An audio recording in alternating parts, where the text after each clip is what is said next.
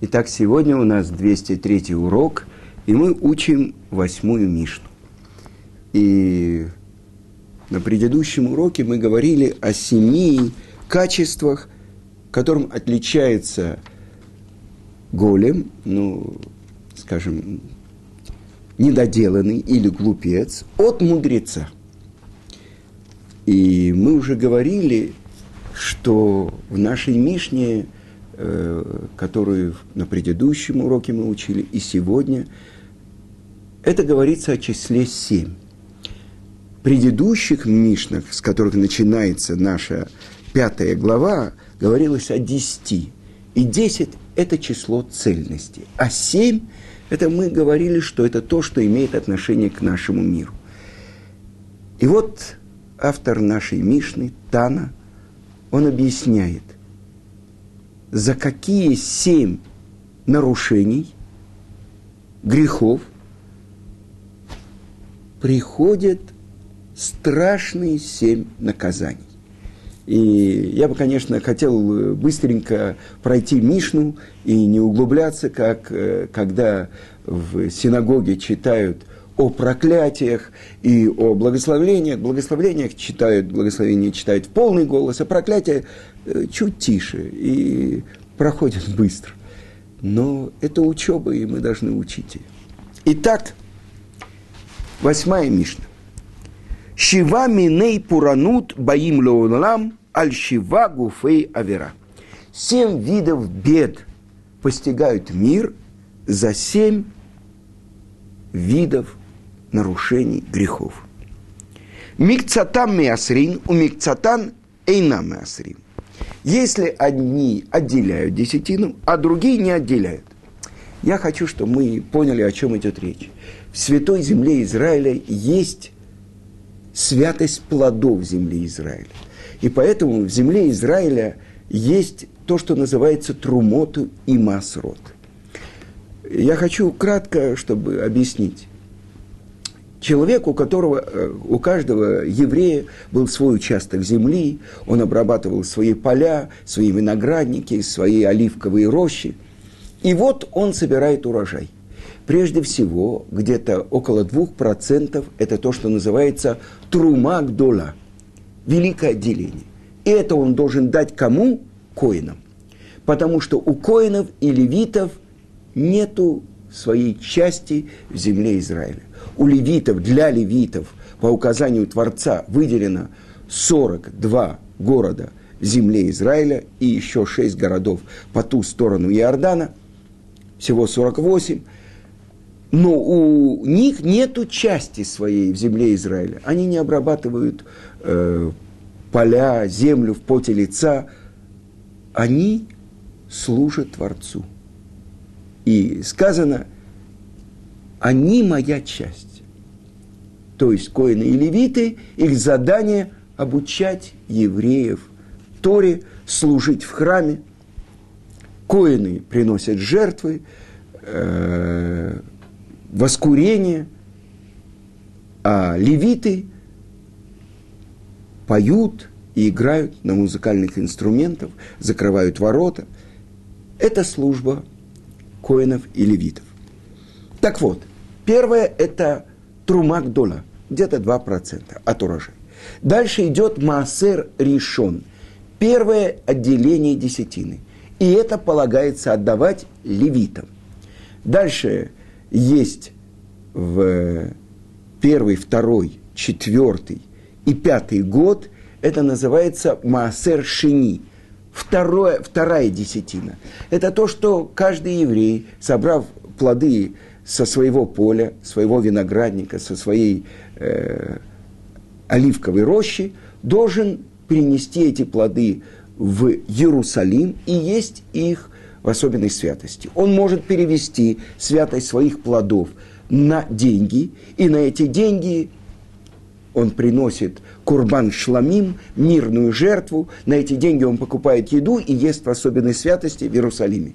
В третий и шестой год, я специально э, объясняю это, э, у нас семилетний цикл, шесть лет обрабатывается земля, седьмой год – это шмита, Так вот, в третий и в шестой год это массер они, то, что нужно отделять для бедных. Так вот, одни отделяют десятину от плодов, то, что отдаются, э, отдается э, левитам, а другие не отделяют. Это первый грех. Что же происходит? Я читаю на иврите.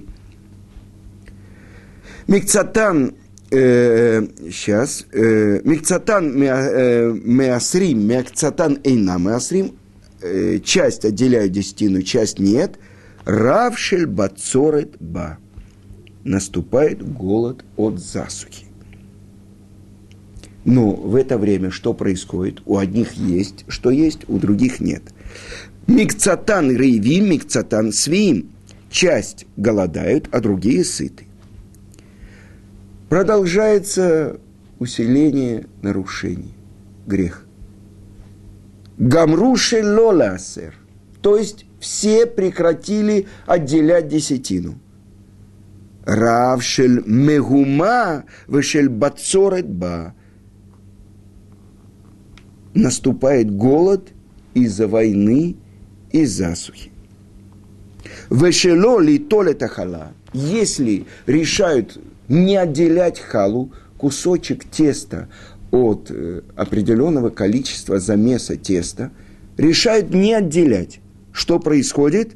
Равшель клаяба.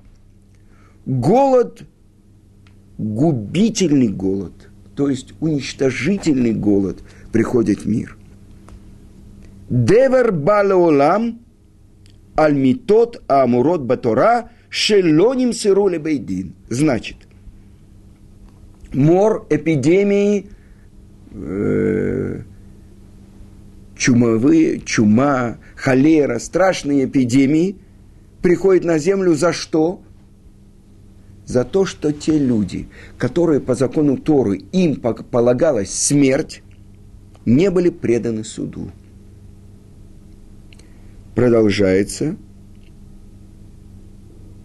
В аль пирот швиит. И за то, что э, вы, мы говорили, что седьмой год называется шмита. Плоды седьмого года запрещено ими торговать. Делается земля ничейной, каждый может прийти на поле, на э, виноградник, в цитрусовую плантацию и брать так же, как и хозяин. То есть получается так, что в этот год, это называется в Торе суббота земли, в этот год она возвращается к ее настоящему хозяину, к Творцу мира. Но если евреи нарушают это, не делают ничейным э, свои поля, виноградники, э, цитрусовые плантации и так далее, что происходит? Страшная вещь. Херев балеулам – меч опускается на землю. Дальше. А, извините, нет. Это то, что эпидемии приходят в мир э, за то, что не предают тех, кому полагается смерть по суду, э, справедливому приговору, э, и из-за того, что нарушают седьмой год. За это э, приходят в мир эпидемии. А меч опускается на землю за что? Херев балаулам алинуй один. За то, что очень продолжительное время занимает вынесение приговора. Валивут один и за несправедливый суд – в аль аморим батораше локи Аллаха. И за извращение, за неправильные постановления законов, выходящих из Торы. Итак, страшные вещи, казалось бы, ну, что там человек взял, собрал плоды со своего участка в седьмой год, продал их, эпидемии, чума, холера и так далее. Человек, ну, подкупил судью. Что происходит? Меч, война. приходит в мир. На людей обрушиваются жестокие бедствия по принципу мера за меру. Итак, семь страшных бедствий постигают мир за семь грехов. Один из комментаторов, Миндраш Шмуэль, он объясняет. Это называется грехи очень страшные. Почему эти грехи страшнее, не сказано про идолопоклонство, разврат, пролитие крови? Это же страшнее. За это еврей должен отдать свою жизнь и не нарушить. Потому что здесь говорится о всей общине, которая нарушает вместе эти грехи. Если один человек нарушал, но это не так влияет на все. Но если начинает грешить все общество, и этот грех становится привычкой, тогда он входит в категорию страшных грехов. Итак, что учит нас Мишна? Если одни отделяют десятину, а другие не отделяют, наступает голод от засухи. Выпадает мало дождей, и хлеб становится очень дорого. Одни голодают, а другие сыты. Мера за меру. И это то, что сказано за неотделение трумот, мы говорили, это то, что отделяется коином, ума срод, десятины для левитов, прекращается роса, прекращаются дожди, продукты дорожают, все труднее найти людям заработок. А если все решают не отделять десятину? Тогда наступает голод из-за войны и засухи. Кроме засухи начинается еще война. И люди приходят в смятение, что даже не могут обрабатывать свои поля. В результате усиливается голод. А другие объясняют, что наступает такой голод, что люди едят и не могут насытиться. Мой учитель Равыцкак Зильбер, он рассказывал, что во время войны несколько, он э, преподавал э, в деревне, и несколько дней не было хлеба. По карточкам учителю полагалось хлеб. И вот когда выдали хлеб, он сказал, что он съел два кирпича хлеба, два килограмма, и остался голодный. Вы понимаете, когда все в порядке, все как бы на местах, а когда начинается вот эта смута и усиливается, усиливается беда, усиливается голод. Мидраш рассказывает, что в дни пророка Ильяу был голод от засухи, потому что Ильяу сказал, что не будет дождя, и три года не было дождя а во время его ученика Илиши были голод и смятение. Теперь, если не отделяют халу, наступает губительный голод. То есть такой мучительный голод, который уносит многих в могилу.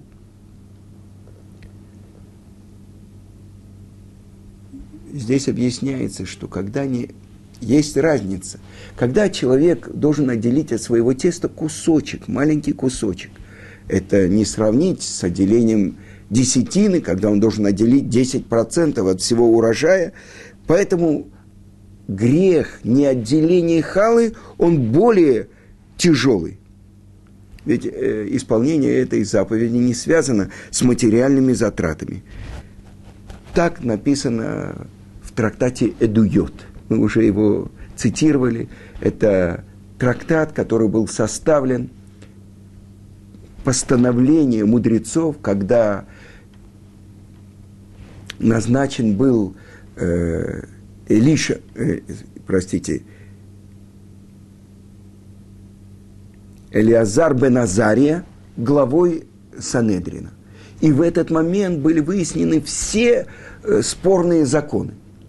Так вот, э, э, эти законы приведены в трактате Эдуйот.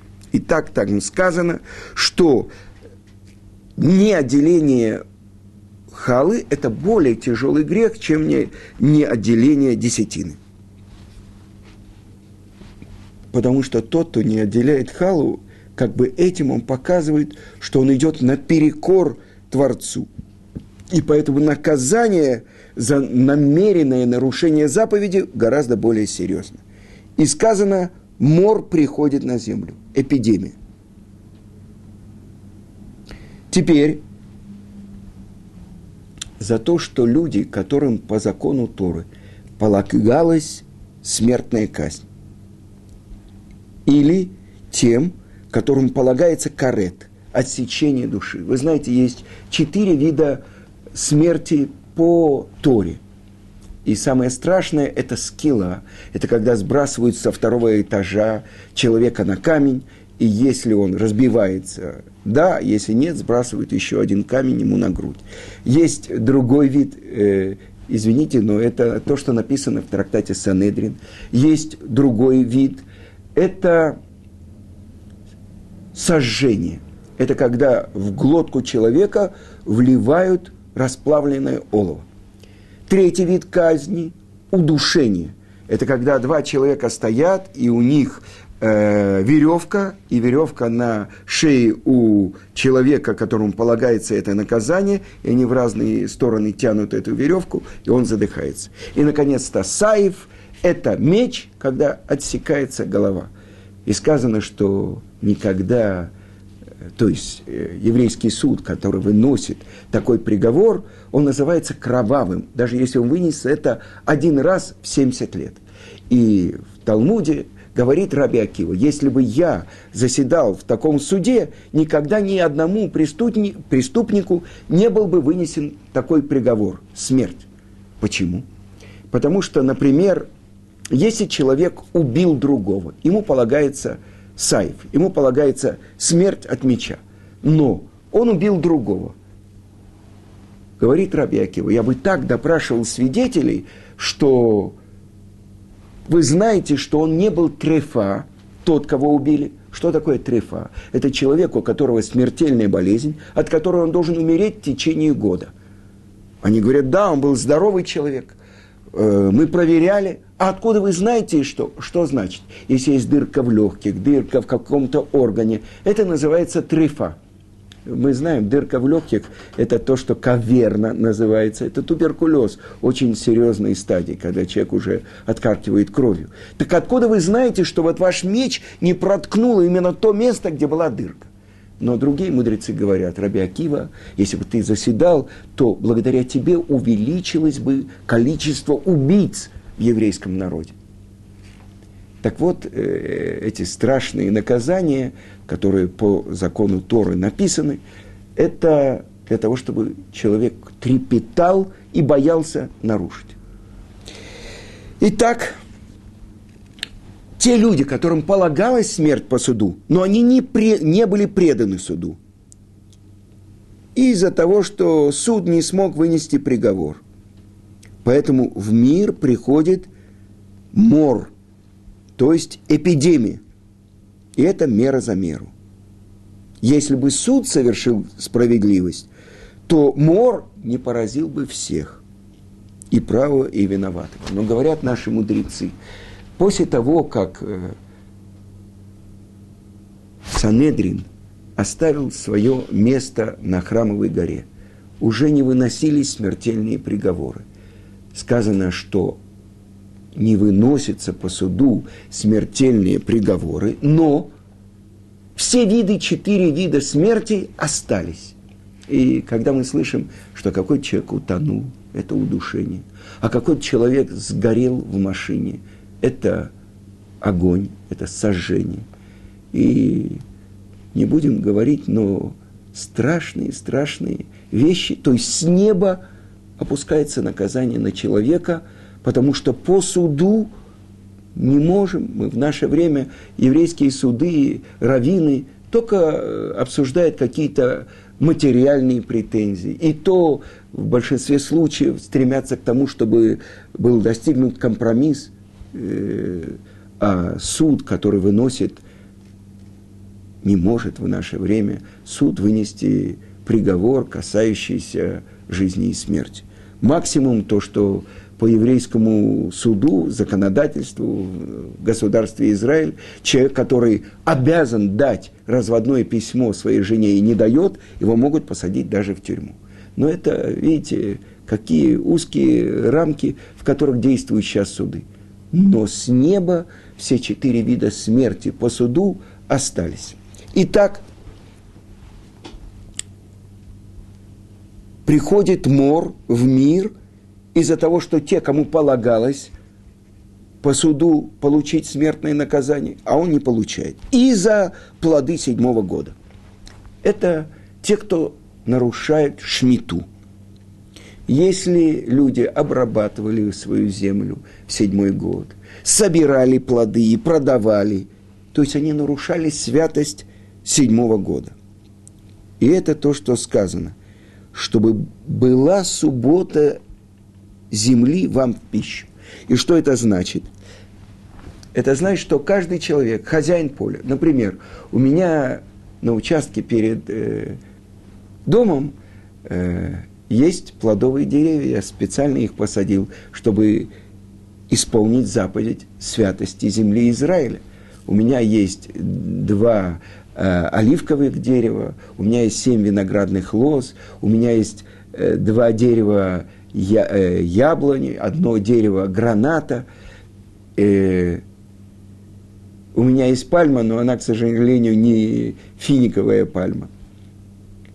Так этими э, деревьями, э, благодаря тому, что у меня есть плодовые деревья, я могу исполнить заповедь шмиты. Я помню, как первый раз, когда созрело первое яблоко у нас на дереве, и это было в течение первых трех лет, это орла, запрещено получать удовольствие. Вся семья моя смотрела, как это яблоко на протяжении долгого времени гнило, пока мы его не выбросили. Ведь нельзя получать удовольствие даже своим животным, э, нельзя дать есть эти плоды. Так вот, что имеет право человек и несомненно, у меня было написано, что каждый, который хочет войти и срезать фрукты, пожалуйста, вход там-то, только, пожалуйста, не ломайте ветки. И мой сын младший привел всех своих друзей, и они ели эти яблоки и так далее. Так вот, что имеет право хозяин поля, э, цитрусовой плантации, фруктового сада брать себе? Он имеет право взять плодов на три трапезы – так же, как любой другой человек, который приходит на его поле. А когда эти плоды седьмого года, шмиты, собирают в закрома, никто не может их собрать, и поэтому бедняки, живущие под угрозой голодной смерти, они не могут это взять. За это что? Приходит мор – на землю мера за меру. Так объясняет комментатор Талмуда и Мишны Миири. Автор Тиферет Исраэль считает, что плоды седьмого года – это те плоды, которые надо оставлять в поле без присмотра. Но когда люди так не поступают, они заслуживают такого же наказания – то есть как бы они сами остаются без присмотра. И тогда их жизнь передается в руки смертоносного посланца Творца. Это то, что мы говорим, мор приходит в мир. А следующее страшное наказание. Меч опускается на землю. То есть начинается война за судебную волокиту, когда тянут с вынесением уже готового приговора. За несправедливый суд, если судьи берут взятки и искажают истину, чтобы оправдать виновного и обвинить правого, и за извращенное изучение Торы. Когда запрещают разрешенные по Торе и разрешают запрещенные. И тогда наказание мечом – это тоже мера за меру. Потому что человек, который несправедливо осужден, в нем растет, вырывается гнев против обидчика. которого может замыслить убить. Это судебные волокита, несправедливый суд, извращенное преподавание Торы – это один и тот же грех. Так объясняет Мири. А в Талмуде сказано, что если бесчисленные беды одна за другой карают целое поколение, то прежде всего проверяют деятельность судей. Потому что кара, которая опускается на мир, она посылается только по вине судей Израиля. И с этого начинается свиток Рут. Это было в те дни, когда судили судей, когда не слушали судей, когда судьи брали взятки и так далее. Тогда пришел голод, голод в мир. Это то, что пророк Шмуэль написал свиток Рут, чтобы рассказать о родословной царя Давида, но с этого начинается, когда судят судей, когда про судей говорят, они ведь берут взятки, они ведь осуждают невиновного и оправдывают виновного. Итак, это то, что говорится, что шхина не опускается в мир, если в Израиле судят несправедливые судьи. И это то, что сказано, сказано так у пророка Ишаяу, и поставлю судей твоих, как прежде, то, что будет в будущем, и советников твоих, как в начале. Тогда ты будешь называться городом правды, столицей верной. И объясняет мораль из Праги, что почему именно семь наказаний, бед приходит в мир за эти семь преступлений. И он говорит, что на самом деле, давайте вспомним, есть семь заповедей, которые получили потомки Ноха. Что это значит? Что делать справедливые суды, запрет на убийство, запрет на разврат, на воровство, на то, чтобы есть часть от живого животного, э, на, запрет на проклятие э, по отношению к Творцу – законы, которые регламентируют жизнь человека. То есть, чтобы он мог нормально существовать. Любой человек понимает, что если он украдет у одного, то и у него могут украсть. Если он заберет чужую жену, у него могут забрать. И так далее. То есть, строгая регламентация границы. Когда же мир выходит за границы, тогда сказано, царь по суду правит землей. Когда отсутствует правда. На самом деле, каждый человек должен знать, какой мерой он мерит по отношению к другому, такой точно мерой отмеряет ему с неба. И вот комментаторы объясняют, что они говорят, что на самом деле в этой Мишне заключено утешение – так объясняет Мири. Ведь если человек безнаказанно бы совершал все свои преступления, он бы не пробудился. Сказано, злодеи падают в пропасть и думают, все в порядке. Это, знаете, этот анекдот. Человек падает с э, огромного этого небоскреба, его спрашивают, как дела? Он говорит, пока все в порядке.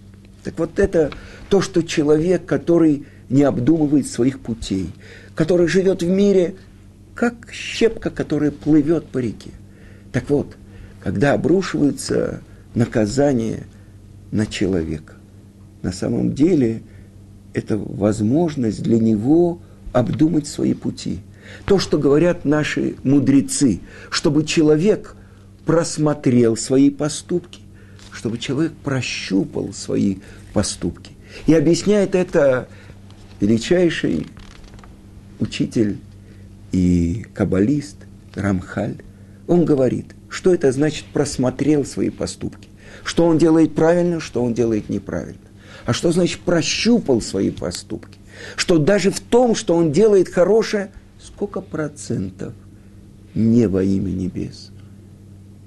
Это то, что человек, на которого обрушиваются беды, он должен понять и просмотреть, как он живет, как он служит Творцу, как он ведет себя по отношению к другим людям.